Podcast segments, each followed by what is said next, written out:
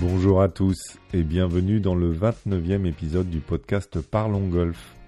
Je suis Lionel Baucher et cette semaine, nous allons parler transformation positive, futur souhaitable et évoquer avec mon invité des pistes de développement et d'évolution du golf en France. Bonne écoute. Aujourd'hui, j'ai le plaisir d'accueillir Fanny Pontabry, associée chez Muxi. Bonjour Fanny. Bonjour Lionel. Fanny, vous êtes experte en stratégie prospective. Qu'est-ce que ça veut dire exactement? Euh, on attaque dans le vif du sujet. Euh, la stratégie prospective, euh, j'ai fait une formation il y a deux ans qui, à l'Institut des futurs souhaitables, parce que déjà le nom me plaisait bien.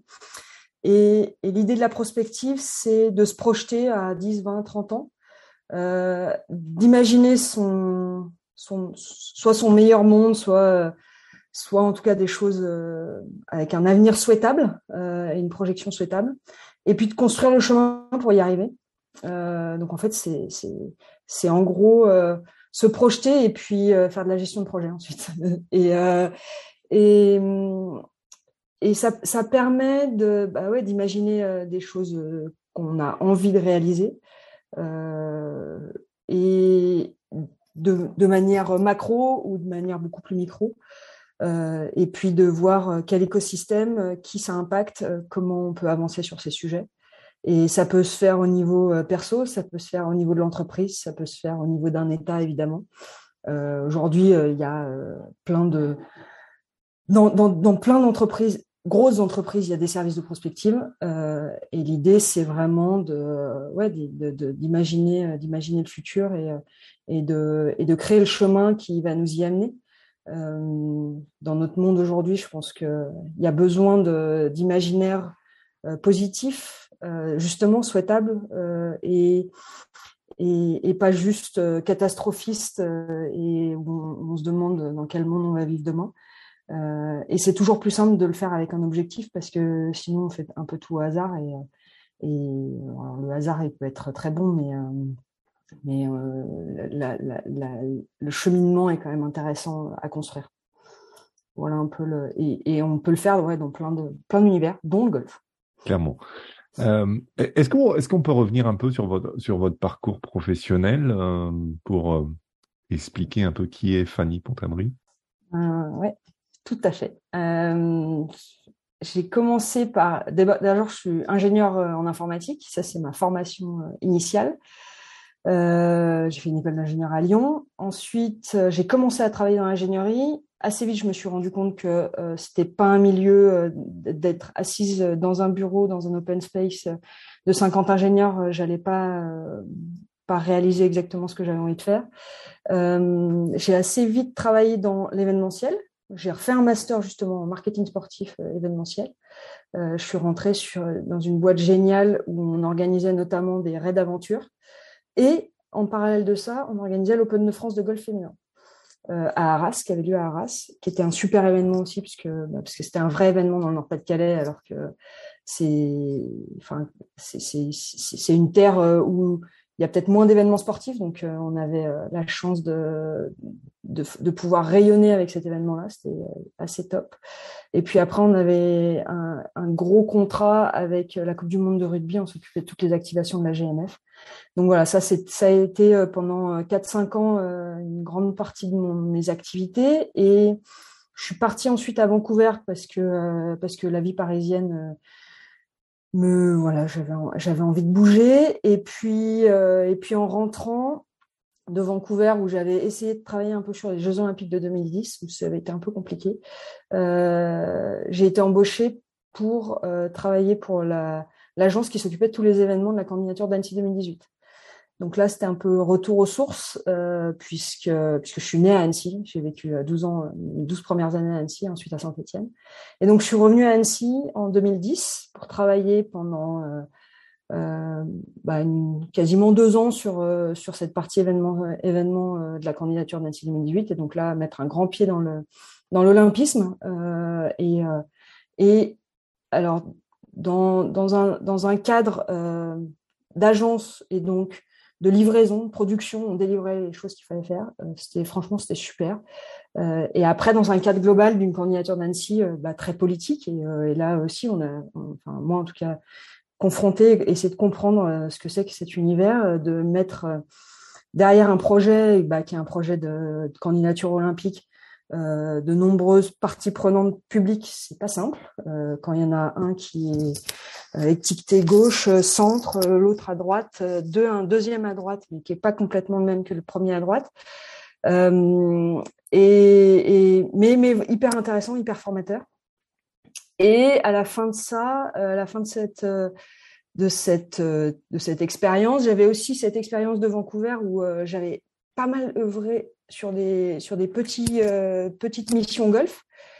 Et je suis rentrée, j'étais euh, membre du Golf Club de Lyon, je connaissais un peu Jean-Loup Charon. Je lui dis que, voilà, moi je pense qu'il y a quand même plein de choses à faire dans le golf. Il y avait tout ce projet petite structure. En même temps qu'on a perdu la candidature d'Annecy, euh, la, la, France a gagné la Ryder Cup. C'était franchement à, deux mois d'écart, donc on, on, suivait aussi ces projets. Et Jean-Loup, euh, Jean-Loup me dit t'as raison, il y a plein de choses à faire. Euh, il faut, il faut pousser euh, le développement de ces petites structures golf. Donc c'est à ce moment-là que j'ai monté Green Tonic en 2012, avec franchement plein d'espoir et plein d'utopie à me dire que on allait révolutionner le golf. Bon, on n'a pas tout à fait révolutionné le golf, mais on a voilà, j'ai réussi à aller, alors, à, aller un peu décortiquer quand même cet univers du golf. et, et comprendre un peu comment il fonctionnait mieux de l'intérieur parfois, euh, parfois euh, alors avec des missions sur les golfs de montagne parce que parce que les golfs de montagne en étant quand même à Annecy c'est un univers que je connais bien c'est euh, c'est des saisons touristiques c'est des vrais centres de profit touristique ils, ils, ils, fonctionnent un peu différemment des golfs classiques de plaine qu'on peut avoir et qui fonctionnent 365 jours par an. Ils n'ont pas exactement les mêmes euh, les mêmes fonctionnements et j'ai trouvé ça vachement intéressant. On a pas mal. Euh, j'ai travaillé avec le golf de Corançon, avec le golf de Courchevel, avec le golf de la Rosière, avec le golf de Méribel. Enfin voilà et, euh, et vraiment des, des missions des missions super intéressantes. et ensuite, j'ai contacté YouGolf NGF à l'époque en me disant arrête d'aller taper à la, porte des golfs un par un, c'est compliqué. Euh, peut-être par un groupe, on va peut-être réussir à faire des choses. Et euh, Pierre-André Hulène m'a ouvert sa porte et m'a dit, moi, il n'y a pas de problème, je pense que on peut faire des super choses, euh, mais il faut que tu passes par la case direction de golf. Parce que aller conseiller des directeurs sans être passé par la case direction de golf, je me suis dit, ouais, ok, il a raison, c'est vrai. Enfin, c'est quand même plus simple de, de conseiller ce qu'on connaît. Euh, et il m'a proposé d'aller euh, diriger le golf de Borelli, euh, qui était donc le golf de Marseille, plein cœur de Marseille, dans le 8e arrondissement, quasiment au bord de la mer. Et hum, franchement, une situation assez paradisiaque quand on va travailler tous les jours au bureau. Hein. C'est souvent le cas des, des bureaux des gens du golf, mais c'était euh, voilà, c'était vraiment vraiment un endroit magique dans une grande ville, euh, Marseille, euh, voilà, c'est c'est bah, particulier comme comme comme tous les endroits sont particuliers mais moi c'est un, un, environnement que je connaissais pas trop travailler avec avec tout l'écosystème de Marseille avec la mairie beaucoup parce qu'on était une délégation de service public donc il fallait évidemment collaborer avec avec eux avec tous les acteurs quand on est dirigeant d'une structure euh, sport à Marseille, ben, on fait partie des dirigeants des structures sport, au même titre que les gens du Vélodrome ou, euh, ou que l'Open de tennis. Donc voilà, franchement, j'ai appris beaucoup, j'ai adoré. Euh, on a mis pas mal de choses en place, dont une, super association avec le SMUC, donc le sport universitaire de Marseille. Et on a ouvert une section golf au SMUC, un peu à l'image du Stade français. Moi, j'avais été au Stade Français, donc c'est un peu ça qui, où je me disais que c'était intéressant de le, faire. Euh, et euh, ben, là, vraiment, on s'est rendu compte que de l'appel d'air euh, incroyable que ça a fait. On est passé de 250 à, je sais pas, 450 ou 500 adhérents en un an parce que bah parce que en fait il y, a, y a 7000 membres au SMUC sur les 7000 il y en a quelques-uns qui ont pris leur cotisation on avait fait des, cotisations conjointes et et d'un coup, on s'est retrouvé avec beaucoup de sportifs qui venaient, euh, qui venaient jouer au golf. Euh, et moi, c'est exactement ce que, que j'ai, ce que je cherche à faire en fait. Comment on, ouvre les portes à un moment, à un endroit. Alors là, c'était une super opportunité, ça, ça a bien marché, c'était top. Euh, et, donc voilà, et donc franchement très bonne expérience. Après, euh, moi je garde ma vie à Annecy. Euh, j'ai un conjoint et des enfants à Annecy, donc donc être directrice de golf à Marseille, c'était pas complètement compatible pendant à long terme. et donc moi, ce Pierre André était complètement au courant hein, que je je resterai pas à long terme, mais bah, j'ai fait cette expérience et on a continué à, discuter pas mal avec Pierre André. Et vraiment, voilà, des, choses très intéressantes. Euh, et à la suite de ça, bah encore continuer à faire quelques missions dans le golf euh, avec Green Tonic, euh, un peu moins, un peu plus d'événementiel, plutôt sport et plutôt, alors toujours un, peu sur dans les dans les traces de l'olympisme et, et, du sport français. j'ai J'étais euh, j'étais missionnée sur la journée olympique en 2017, par exemple pour dessiner tout le, le par, enfin tout le tout le sportif euh, qui a eu lieu à Paris, euh, là où il y avait la piste flottante, l'image qui, a fait un peu le tour du monde, qui était la, la, la dernière pierre pour pour gagner les Jeux de 24. et puis là, Covid. Covid, je me suis retrouvée bah, toute seule à la, à la, tête de ma petite barque et avec deux associés, enfin pas deux associés de l'époque, mais deux personnes avec qui je travaillais déjà énormément, Isabelle et Julie. Euh, Isabelle qui est directrice artistique et Julie qui, est, euh, qui fait de la stratégie de contenu, conception, rédaction. Et on, on, travaillait déjà ensemble et à un moment on s'est dit allez, euh, est-ce que euh, Est-ce que c'est pas l'occasion de faire vraiment un peu plus de choses ensemble? Euh, On avait, il y avait des quelques quelques personnes avec qui on travaillait qui cherchaient pour faire des sites internet. Isabelle, elle pouvait faire que le web design. Je me suis dit, bah, allez, je vais peut-être regarder pour euh, remettre les mains dedans. J'ai remis les mains dedans assez vite parce qu'aujourd'hui, c'est quand même plus facile de développer un site enfin, c'était plus facile en 2018 qu'en 2000 quand je suis sortie de l'école. Donc moi, enfin voilà, j'ai des très bonnes notions de code et, euh, donc euh, donc je suis, rentrée assez vite dans les euh, dans, cette partie-là. Et donc on a créé une nouvelle offre à ce moment-là sur tout site internet, toutes les trois. Ça s'appelait 3615 Sharon parce qu'on est bonne.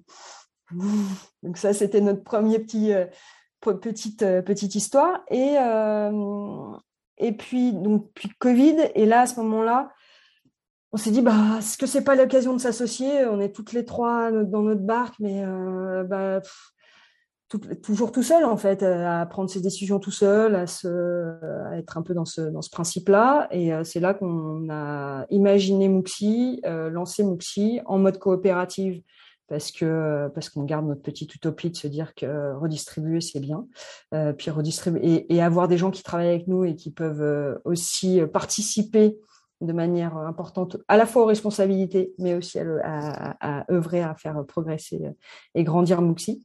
Euh, et donc, on a monté Muxi alors sur une base à la fois stratégie, de communication, stratégie de contenu euh, et stratégie prospective. Et donc, aujourd'hui, on, travaille vraiment euh, sur, sur tous ces sujets-là, beaucoup dans le sport, un tout petit peu dans le golf et un peu avec des PME locales. Mmh. Alors, sur le site de, de Muxi, justement, euh, l'objectif est d'accompagner les entreprises dans leur transformation positive. On, rejoint, euh, j'imagine, euh, le futur qu'on aimerait avoir quelque part. Exactement, on rejoint un peu les, futurs souhaitables. Bah, en fait, quand on s'est retrouvés toutes les trois, on s'est dit, comment on arrive à travailler avec des petites entreprises ou des petites organisations, que ce soit euh, des, des, et pour qu'ils aient euh, qu'ils aient tout d'une grande, comme euh, comme chez Renault,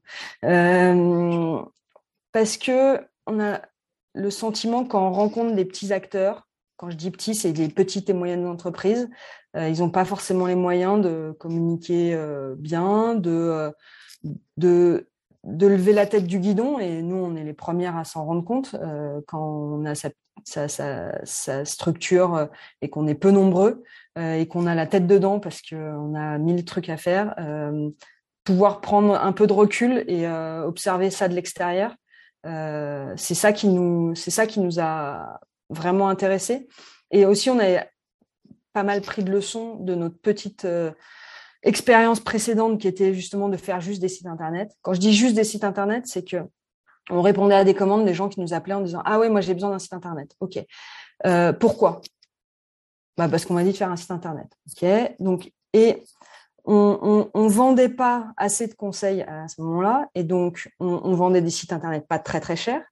Sauf que euh, à la fin, on livrait ce que les gens nous demandaient parce que euh, ils étaient ils étaient sûrs de ce qu'ils voulaient. Ils voulaient, ils n'avaient pas le temps. C'était toujours pour demain. Donc euh, donc, on livrait des sites. À la fin, nous, on était moyennement contents. On avait fait le meilleur de ce qu'on pouvait. On avait bossé quatre fois le temps de ce qu'on avait facturé. Euh, et, on... et à la fin, même le client, il est, pas, il, est satisfait, c'est joli. Mais c'est joli, mais ça sert à rien, joli, en fait. Et, et donc, on s'est vraiment reposé là-dessus et on a créé notre, notre méthode et notre outil qu'on appelle le Mooxiscope. Et donc, au début de chaque projet, maintenant, que ce soit un site internet ou que ce soit autre chose, mais à chaque demande, en fait, on se retrouve avec le client, euh, nous trois minimum, euh, parfois d'autres intervenants en fonction des, demandes, et euh, chez le client, au moins trois ou quatre personnes, des dirigeants ou à, des personnes un peu avec des, rôles différents, qui peuvent être rôle directement en clientèle, rôle production. Et on essaye de balayer, nous on, pose énormément de questions et on essaye de balayer le, scope justement de, de leurs besoins. Et on se rend compte régulièrement, quasiment tout le temps, que la demande, bah en fait, euh, c'est pas vraiment la bonne demande entre guillemets, parce que et donc une mauvaise, une mauvaise question, elle, elle, donne, elle donne toujours des mauvaises réponses. Euh, et nous, on essaye de faire gagner du temps à tout le monde en essayant de shooter les bonnes réponses euh, le plus vite possible, enfin le plus vite. En tout cas, que ce qu'on fasse, ça soit, ça réponde à des vrais besoins, des vrais cibles, des vrais enjeux, euh, et pas juste à euh, ah ouais moi j'ai besoin d'un site internet parce qu'on m'a dit, dit que j'avais besoin d'un site internet. Et parfois en fait on s'oriente vers un site internet qui va être quelque chose de très très simple euh, parce qu'ils ont juste besoin d'une vitrine, un truc euh, qui va faire une page et ils ont besoin d'une communication hyper importante sur LinkedIn, des réseaux sociaux ou une newsletter ou justement du courrier ou du, print, du packaging. Enfin voilà. Mais et essayer de faire ce dont les gens ont besoin et pas ce qu'on voudrait leur vendre. Euh, donc, euh, et une fois qu'on a fait notre Mooxiscope, on livre euh, nos, nos, nos, conclusions, on facture notre Mooxiscope, et ensuite, euh, s'ils veulent pas faire les choses avec nous, ils les font avec d'autres, ou ils les font pas, ou en tout cas. Mais c'est voilà, on a pris un peu le principe des comptables qui, dit, qui disent bah voilà, moi je vous fais votre prévisionnel, et puis après je vous le je vous le facture pas si vous passez avec moi. Bah, on fait la même chose, on ne facture pas si après on travaille ensemble. Mais mais voilà, l'idée c'est pour revenir à la question, euh, les transformations positives, c'est euh, de faire au maximum des choses qui servent l'entreprise, qui servent notre client, qui servent l'événement avec lequel on va travailler, euh, et que à la fin on soit vraiment tous contents. Hmm. Si on en, revient un peu plus au golf, la, transformation positive d'un golf, ça serait quoi? Parce que vous le disiez tout à l'heure, vous êtes vite rendu compte que il y a plein de choses à faire et, c'est compliqué de le faire. Euh, est-ce qu'il y a un, modèle de, futur souhaitable pour les golfs? Euh, Est-ce qu'il y a un modèle de futur souhaitable? J'espère. Euh, je pense que je ne vais pas répondre toute seule à cette question et je pense que mais par contre je suis ouverte à ce qu'on fasse des rencontres là-dessus parce qu'il y a beaucoup à il y a beaucoup à échanger euh, moi, si, si je parle que pour moi et que pour ma vision, euh, euh, peut-être un peu, ouais, enfin en tout cas, ce, de, ce que j'ai vu et de ce qui me semble pourrait être des pistes. Et, et, ça vaut aussi pour le sport français, ce qui est compliqué. Aujourd'hui, l'associatif, c'est un sujet très compliqué. Mmh. Alors dans le golf, ça marche encore pas trop mal. Euh, mais la, de, de, penser que des bénévoles qui ont fait un tout autre métier ou qui font un tout autre métier euh, peuvent être des, des, bons gestionnaires de centres de profit, c'est pas toujours le cas. Hmm. Ça, je mets des pieds dans le plat direct. Euh, mais c'est compliqué de diriger un golf. Quand on dirige un golf, on dirige une entreprise qui fait qui travaille avec euh, le terrain, la nature, euh, des arbres, des forêts, des, euh, du, vivant, On travaille avec des gens qui font de l'accueil. on pourrait parler de, oui, de, service. parfois des gens qui font de la restauration régulièrement, parce que ça fait quand même partie de, de l'univers d'un golf. Et puis après, des gens qui peuvent faire de la mécanique, des gens qui vont faire purement du commercial. Mais c'est un vrai, c'est une vraie entreprise. Et donc, euh, diriger un golf en, en, bénévole, mais pour moi, c'est comme diriger une fédération en bénévole. Je ne comprends pas bien le principe parce qu'à un moment, on est humain et que l'humain, il va se servir quelque part et que, bah, pour, pour, moi, en tout cas, je pense que c'est plus intéressant qu'il se, qu'il soit servi par son métier et que pour moi diriger un golf c'est un vrai métier et c'est un métier même compliqué euh, euh, mmh. et, et, et, donc ce système associatif voilà il a il a ses euh, il a ses complexités et, et, pour pour définir un modèle rentable et qui dit association aujourd'hui dit membre et membre d'association qui est parfois un peu qui, qui, pense qu'il a beaucoup à dire parce que bah, on lui donne la parole. Euh, il y a évidemment des assemblées générales, c'est le principe associatif. Euh, mais il l'apprend aussi beaucoup euh, sur le terrain et, et, sur, les golfs. Et, donc les, directions de golf sont obligées de, beaucoup répondre à toujours une petite quantité de membres qui ont beaucoup de velléité. sans forcément comprendre les enjeux de la rentabilité d'un golf et de tout ce que ça engendre. Donc ça, je pense que c'est un premier point quand même euh, qui va pas bouger tout seul, euh, qui, bouge un peu, euh, qui bouge un peu. Euh, voilà, il y a beaucoup de structures aujourd'hui commerciales, il y a plein de choses qui se font, et, et, encore une fois, il y a plein de choses qui se font super bien. Et il y a des dirigeants, euh, il y a des directeurs de golf dans les associations, et, et aussi ça marche très bien. Euh, mais mmh. voilà, il y a, il y a quand même ce, ce point où il faut satisfaire les membres. Et moi, c'est euh, Franck Ribou un jour que j'avais écouté qui a dit moi j'ai pas de membres, j'ai que des adhérents et je, enfin voilà, je, je ne réponds pas de euh, des exigences des membres. Euh, je pense que c'est une, option, c'est peut-être un peu parfois dictatorial et radical, mais euh, c'est un modèle économique. Donc, euh, donc aujourd'hui, nous, on a mis en place une coopérative. Je pense que c'est des vraies solutions, les coopératives, et notamment les sociétés coopératives d'intérêt collectif, les SKIC, euh, qui ont des modèles super intéressants. Où on peut vraiment, et on pourrait même intégrer euh, les enseignants dedans. Enfin, ça, pour le coup, j'ai travaillé vraiment sur le sujet et ça, il y a beaucoup à creuser sur ces sujets parce qu'on peut avoir à la fois du public qui rentre, enfin des, institutions publiques qui, peuvent euh, donner des subventions euh, éventuellement. On a une vraie structure juridique euh, commerciale et on peut avoir quand même une structure de bénévoles si on a besoin. En fait, la, société d'intérêt collectif, elle, elle rentre par plein d'endroits et surtout on peut associer beaucoup de gens. Donc on peut associer à la fois les enseignants, parce que les enseignants c'est un, un, grand sujet aussi. Les enseignants aujourd'hui, ils sont soit salariés et euh, ils trouvent toujours qu'ils gagnent pas assez. Soit ils sont libéraux et euh, bah c'est voilà, c'est des c'est des euh, ils font leur business et, mm. et et ils servent pas toujours le golf dans lequel ils sont puisque en fait d'abord encore une fois c'est humain ils, se, ils servent leur business et, et pour un client lambda le client lambda qui arrive dans un golf lui il veut pas savoir que le, pro, il est euh, tout seul, enfin il est indépendant, que le restaurant c'est une gérance, donc c'est pas la même gestion. Le client il rentre dans un golf. Le client rentre dans un golf et lui il s'attend à ce que euh, le service soit au même niveau partout. Donc euh, comment on fait pour que tout le monde aille dans le même sens quand on a un projet golf? Que le restaurateur il se mette dans le projet, que les enseignants ils se mettent dans le projet, que tout le monde ait envie que les choses avancent correctement. Ça, c'est des points, euh, c'est des points, euh, des points de gestion. Mais je pense qu'il y a de nombreux points de gestion, à, bah, en tout cas à soulever. Après, encore une fois, il y a des golfs qui marchent très bien, donc, euh, mais il y, a, il y, a, beaucoup de golfs qui marchent pas bien. Donc ça, c'est une réalité en France. Aujourd'hui, il y a quand même beaucoup, beaucoup de golfs qui sont qui sont pas loin de mettre la clé sous la porte. Alors, depuis le Covid, il y a un peu plus de licenciés, les choses fonctionnent, mais malgré tout, c'est quand même pas des établissements où ils font, euh, ils ont une rentabilité et un EBITDA euh, de malade. Hein. Ils sont plutôt euh, tous un peu borderline et, à, et à se dire oh là là, s'il fait pas beau là, c'est la, la cata quoi. Ça aussi, il fait pas beau, c'est la cata. Ça c'est français aujourd'hui puisqu'il fait pas beau en, Suède, comme on dit, il n'y a pas de mauvais temps, il y a que des mauvais vêtements. Hein. On s'habille, on y va quoi.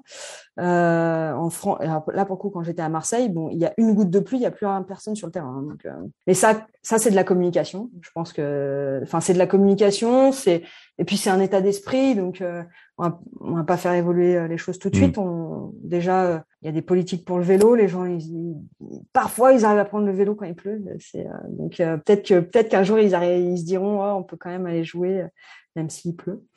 et puis après, il y a la, toute la partie terrain et là, la partie souhaitable du terrain, bah, euh, il va y avoir une nouvelle euh, loi mise en œuvre en 2025 pour interdire la totalité des produits phyto.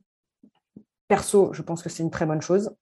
Elle sera aménagée, il y aura tout ce qu'il faut, mais je pense que euh, faut arrêter de, se dire que c'est bien d'avoir ces balles qui, qui, qui qui sont au contact, euh, nos doigts qui sont au contact, euh, enfin les gens qui travaillent, euh, qui sont au contact de produits qui sont quand même pas dingues pour pour l'humain et, et alors clairement pas pour la biodiversité qui est présente sur les golfs. Donc, mais par contre, ça demande à ce que les joueurs et donc là encore une fois, c'est vraiment de la communication, s'adaptent à jouer sur des terrains qui vont pas être parfaits toute l'année, qui vont les greens, ils vont avoir des bosses à des moments, euh, ils vont euh, rouler moins bien, ils vont être moins tendus. Euh, pas à tous les moments, c'est-à-dire qu'on pourrait très bien imaginer qu'un golf, il est deux mois où il soit super bien parce que c'est son pic de forme et que en gros pour la graminée qui, qui a été retenue, bah, c'est le moment où elle est le mieux. On peut tondre facilement.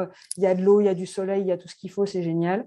Euh, et puis qu'il y a d'autres moments, comme l'été, et l'été qu'on vient de passer, quand même, euh, quand même été, euh, était assez complexe sur le sujet. Hmm. Bah oui, on n'arrose pas, on a des terrains qui sont beaucoup plus jaunes, ça roule des kilomètres. Mais, mais on joue quand même au golf parce qu'il faut, faut quand même, pour moi, il faut se souvenir que le golf, c'est une promenade avec une petite balle blanche.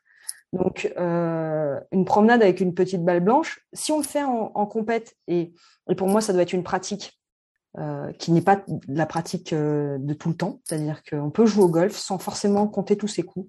On peut jouer au golf en se disant, jouer avec mon pote et euh, je vais faire une partie super sympa, et on va mettre des tis à chaque fois parce qu'en fait le, le, le, le, fairway il est complètement mort et que, enfin, ça n'a pas grand sens de, de jouer dessus. Euh, on peut faire une partie euh, avec ses enfants, avec ses parents, euh, avec des gens qui jouent de manière très différente, sans se dire ah non mais il faut que je fasse le par là, ah mais j'ai raté le par, c'est horrible. Ça vraiment, je pense qu'il y a, il y, a, il y a besoin d'évoluer là-dessus. il y a besoin d'évoluer dans la dans la pratique de ça, parce que sinon le fautif ça sera toujours soit celui d'à côté, soit le terrain. ah j'ai raté mon pote parce que quand même la ligne elle tenait pas ah ouais mais les trous ils sont pas assez euh, pas assez bien faits ils ont ils sont, trop vieux euh, ah ouais mais là il y avait une petite grenouille qui euh, qui faisait du bruit enfin on a toujours mis l'excuse et et on et on pratique le golf aujourd'hui enfin beaucoup en mode compétitif alors qu'on ne fait pas de la compétition. Tout le monde fait pas de la compétition. C'est comme si au ski tous les gens se disaient ah je vais faire du ski je vais passer des piquets mais en mmh. fait mais les gens ils vont pas passer des piquets quand ils font du ski. Ils vont faire deux heures de ski, ils vont au resto, euh, ils se prennent un chocolat chaud, ils repartent, euh, ils font un champ de boss. Enfin, en fait, euh, et, hmm. et, pour moi, ce parallèle-là, il est important. On n'a on pas besoin de faire déjà 18 trous, forcément, et on n'a pas besoin de se dire, t'as joué combien? Hmm. T'as bien joué? Bah ouais, j'ai super bien joué. T'as joué combien? J'en sais rien. Mais en fait, je me suis marré. J'ai payé 70 balles mon green film, mais j'espère bien que je vais me marrer. J'espère bien que je vais pas passer mon temps à me dire ah là ce coup de merde c'est l'enfer ah puis je suis dans un trou je vais quand même jouer dedans euh, alors qu'à la fin personne ne me demande rien en fait. Par contre en respectant le terrain et puis les gens qui sont devant et derrière parce que ça c'est quand même euh, la base euh, bah, du ouais du respect des, des, autres quoi parce que sinon ça ça marche plus très bien. Mais donc donc pour moi il y a cette pratique-là à développer. On, la, on, la, on, aura du mal à la développer avec des gens qui jouent déjà depuis 30 ans qui sont ancrés dedans et qui euh, et je dis pas enfin je pense qu'il y en a plein hein, mais mais euh, qui qui ont qui ont été euh, acculturés à ça et qui, pour qui le golf c'est ça mais les nouveaux pratiquants euh, bah, et c'est le travail de bah, des structures des golfs des pros euh, de proposer autre chose pareil comme imaginaire que le par et euh, ou le birdie. que franchement, voilà. Et, quand on voit la courbe des index en France, franchement, proposer que comme imaginaire le par, bah, c'est l'enfer pour 95% des golfeurs. Hein. Mmh. Et, on, parlait euh, un petit peu en off euh, tout à l'heure du, déficit d'image de la France, enfin du golf en France, euh, de l'image qu'en avaient les gens qui pratiquaient pas. Mais, mais aussi dans, ce que vous dites, il y a, aussi l'image que renvoient les golfeurs en fait quelque part. Et, autant autant la fédération et, les, et, les golfs en eux-mêmes peuvent essayer de mettre des choses en place, mais comment on fait pour que les golfeurs, eux aussi, arrivent à changer un peu euh, leur état d'esprit? Parce que parce que sont les premiers souvent à râler du fait que euh, tiens il y a un jeune qui est venu il était en jogging et en t-shirt enfin moi des, des, des, joueurs en Suède qui sont en t-shirt, euh, j'en vois tous les jours quoi. Et, et, les mecs ils tapent dans la balle comme euh, peu peuvent taper dans la balle. Euh, ils sont respectueux du terrain, euh, alors que on sait très bien que les gens bien habillés sont pas forcément ceux qui respectent le plus le terrain. Donc comment comment on peut arriver à transformer un peu les golfeurs aussi ou faire en sorte que eux communiquent différemment sur leur sport? euh, bah déjà, il faut créer des nouveaux golfeurs, mmh quand même, parce mmh. que et on et on en crée. Hein, encore une mmh. fois, il y a, il y a euh, plein d'actions qui sont mises en place pour créer des nouveaux golfeurs. Et ces nouveaux golfeurs, il faut pas les mettre dans le carcan de l'ancien, de entre guillemets l'ancien golfeur. Moi, de la même façon, quand je suis arrivée à Borelli, il y avait un dress code. Borelli, pour rappel, hippodrome de Marseille, en face de la plage du Prado, le truc le plus, le plus populaire du monde, la grande roue, euh, enfin voilà. Donc à Borelli, on a des gens qui arrivent en short, évidemment. Euh, il fait 30 degrés à Marseille euh, la mm. moitié de l'année, hein, donc euh, qui arrivent en t-shirt tout le temps. Alors évidemment, ils arrivent en maillot de bain, c'est pas l'idée. mais, mais par contre, qu'on leur demande de mettre un, Bermuda et un polo, c'est pas l'idée non plus en fait. Mm. Parce que aujourd'hui, l'idée c'est d'abord venez au practice, venez prendre un cours de golf, venez essayer, venez comprendre ce que c'est. Et ensuite, on va vous, vous acculturer. On va pas mm. vous interdire de venir en short et en t-shirt, parce que moi, je pense que ça n'a pas de sens. Et en plus, si on veut avoir une image de, de sport, euh, d'être en pantalon à pince euh, pour l'image du, enfin, en, en, tout cas, euh, qui a pays, il n'est pas en pantalon à pince, hein, ça, euh, mm. non. Euh, et c'est pas ce qui fait, comme comme vous l'avez dit, que tu es respectueux t'es pas respectueux parce que tu as un pantalon à pince. Euh, mm. Tu peux être le plus odieux des personnages en étant euh, bien habillé. Mm. Euh, ce qui fait, c'est plutôt, bah, par contre, de bien leur expliquer les choses et de bien leur expliquer aussi que dans ce golf-là, et là typiquement, moi, c'est le travail qu'on a fait à Borelli. À Borelli, on a le droit d'être en short et en t-shirt et en basket parce que l'idée, c'est de former des golfeurs à Borelli. Mm. Par contre, soyez sûr que si vous allez à Aix-les-Milles, on va vous demander d'avoir un polo. Euh, parce qu'aujourd'hui c'est comme ça avec les mines. Et faudra pas euh, voilà se, se rebeller là-dessus. En fait, aujourd'hui c'est les règles là-bas. Mais plus il va y avoir de golfeurs, plus il va y avoir de gens qui euh, arrivent, enfin ouais avec avec d'autres un peu d'autres codes, mais respectueux. Encore une fois, c'est hyper important, respectueux du terrain et des gens qui sont et des gens de l'accueil, enfin tout le monde. Euh, plus ça plus ça va évoluer. Euh, mmh. moi, je, je, je, pense que je pense que ces choses-là, elles peuvent évoluer. Après, euh, les, golfeurs, euh, ce que vous disiez, il n'y a pas de fumée sans feu, c'est-à-dire que on a aussi l'image qu'on projette. Hein, euh, mmh. Et il y a plein de golfeurs qui projettent une image où on, arrive dans un parking de golf, c'est quand même pas le, concours de la, de la Fiat Tipo, quoi. Hein, rarement. Hein, donc euh,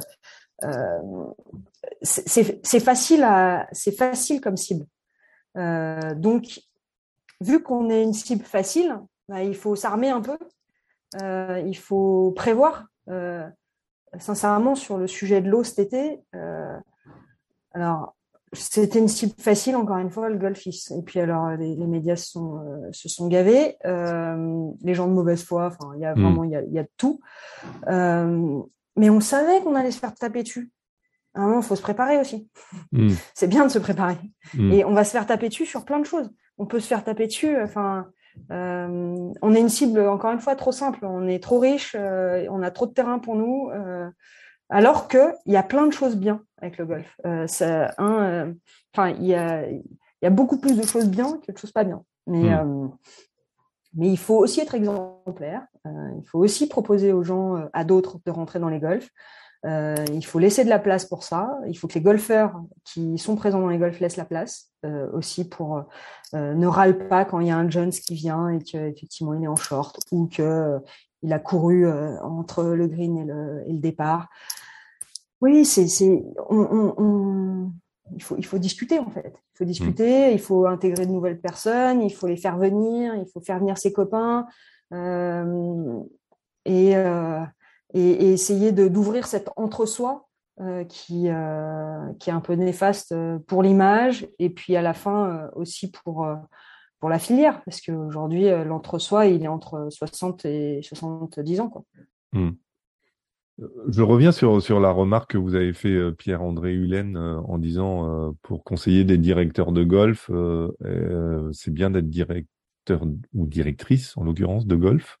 Est-ce que est-ce que c'est vrai aujourd'hui ou est-ce que justement on n'aurait pas besoin aussi euh, d'avoir des gens qui sont un peu en dehors du sérail pour faire évoluer le golf?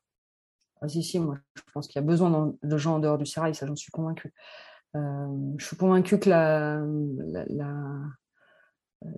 une autre ouverture euh, est, vraiment importante. Je suis convaincu que pour diriger un golf, on n'a pas besoin d'être golfeur.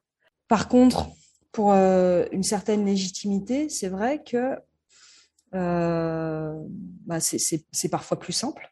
Et, et la question que m'avait posée Pierre-André me enfin la question, la, la, remarque que m'a fait Pierre-André en me disant, euh, pour conseiller les directeurs de golf, bah, c'est plus facile d'être passé par, la, par cette case-là.